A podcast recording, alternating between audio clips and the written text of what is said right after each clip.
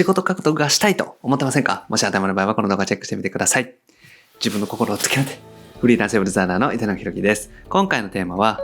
自分で案件獲得するために絶対必要な3つのことということでお話をしていきます。これから仕事を獲得しようと思ってらっしゃる場合はぜひチェックしてみてください。このチャンネルではですね、未経験動画から Web デザインを覚えて自分の力で収入をゲットする方法について解説をしております。無料で Web デザインの情報もお伝えしております。概要欄にある LINE 公式アカウントチェックしてみてください。はい。ということで今回もご質問いただきました。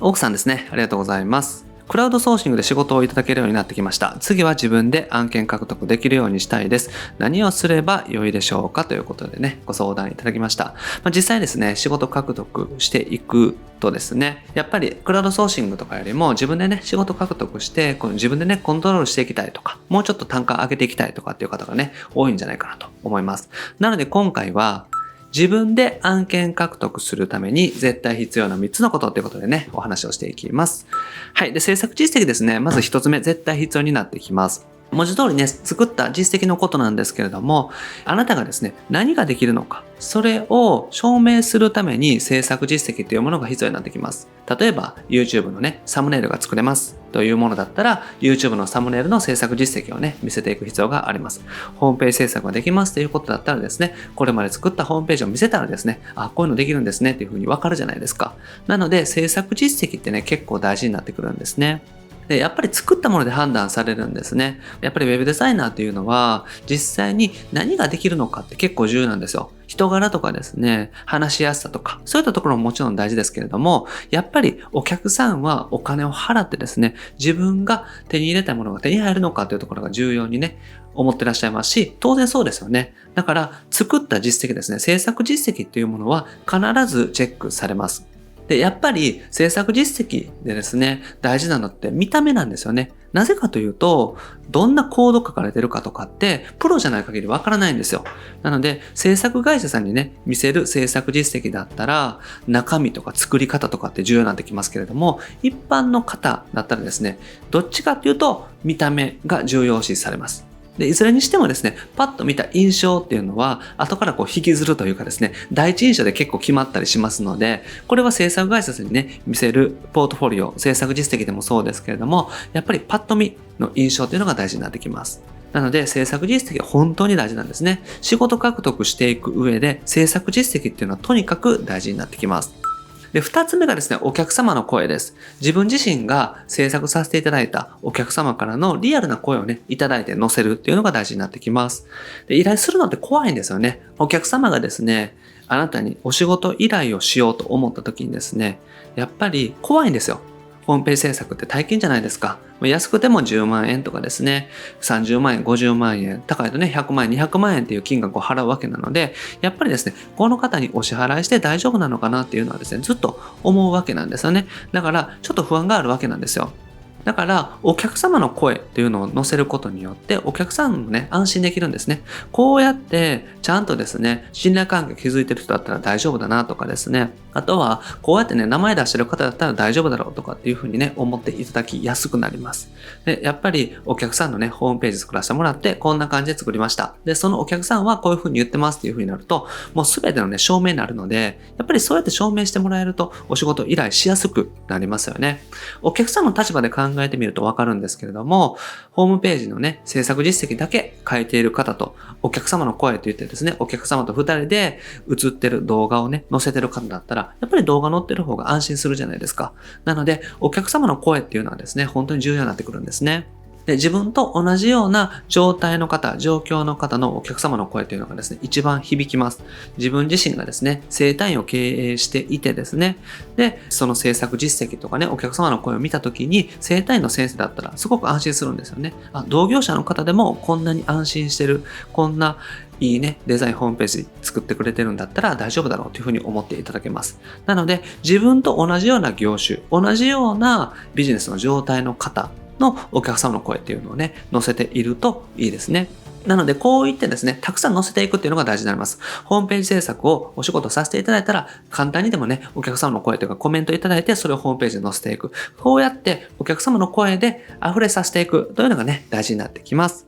はい。で、三つ目がですね、専門分野ですね。で、専門分野っていうのはですね、自分はこれが専門です。これが得意ですということを決めていくことです。で、何でもできるっていうのは結局お客さんに何も伝わらないんですね。で、今、ホームページ制作ができますとか、ランディングページ作れますとかっていうふうに、ウェブデザイナーさんってね、そういうふうに言ってる方多いんですね。ホームページが作れますって言ってる方っていうのは多いので、結局ね、誰に頼んだらいいかわからないんですよ。で、お客様の立場から考えると、例えばね、ネットショップを運営してて、ネットショップを作ってほしいなと思ってるとします。で、ネットショップをね、作ってほしい場合って、何でもできます。ネットショップでもホームページでも何でも任せてくださいって言ってるウェブデザイナーさんと、ネットショップ専門でやってます。売り上げ上げるためにデザイン制作してますっていう方だったら、ネットショップ専門の方にお願いしたくなると思うんですよ。だから、そういう形でですね、お客様を絞っていく。で、自分自身も勉強することとか得意分野を尖らせていく。突き詰めていく。これが大事になってくるんですね。だから、何でもできるけれども、全部がね、浅い。広く浅くよりも狭く深く、自分の専門分野をしっかりと掘り下げていくというのが大事になってきます。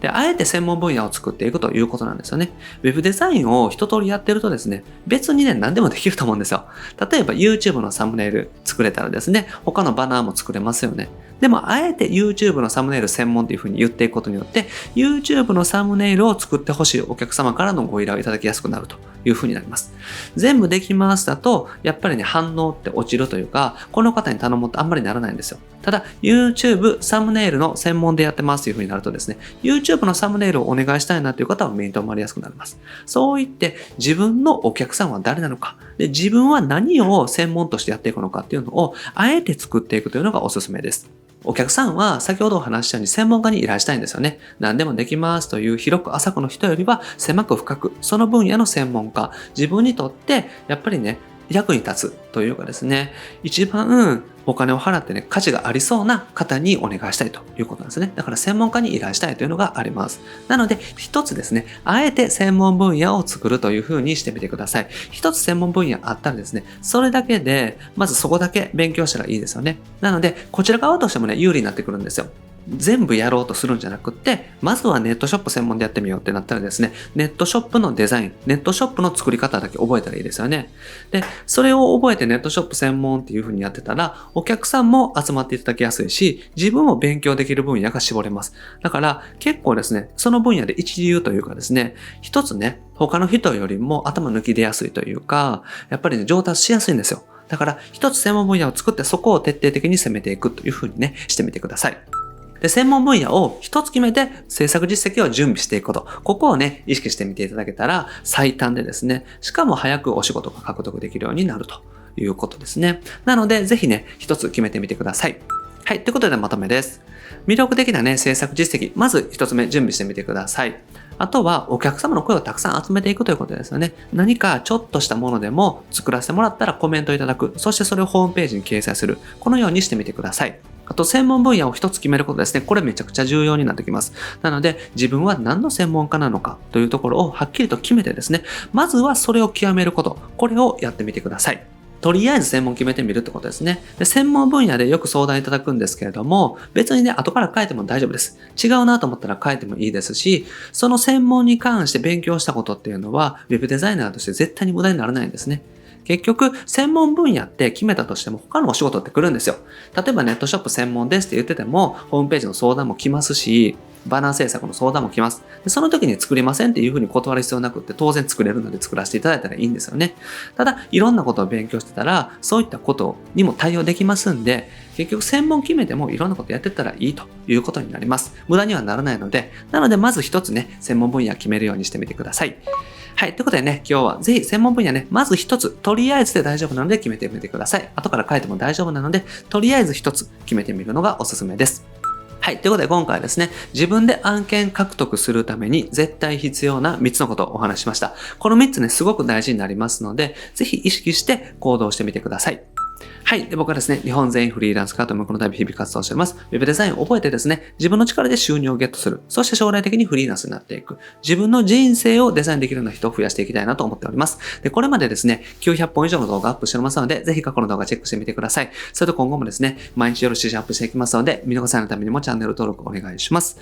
はい。それと質問も募集しております。概要欄にある LINE 公式アカウントの方にですね、ご質問内容をお送りください。このような形でですね、YouTube の動画とか、あとは定期的にやっている YouTube ライブで回答させていただいております。あと、無料でね、Web デザインの情報もお伝えしております。概要欄にある LINE 公式アカウントね、こちらも登録してみてください。登録していただけたらすぐに仕事獲得法の音声セミナー、そしてロードマップ動画プレゼントをしております。あと、限定のコンペとかイベントもね、開催しておりますので、よかったらご参加ください。はい。ということで、今回は以上です。ありがとうございます。いかがでした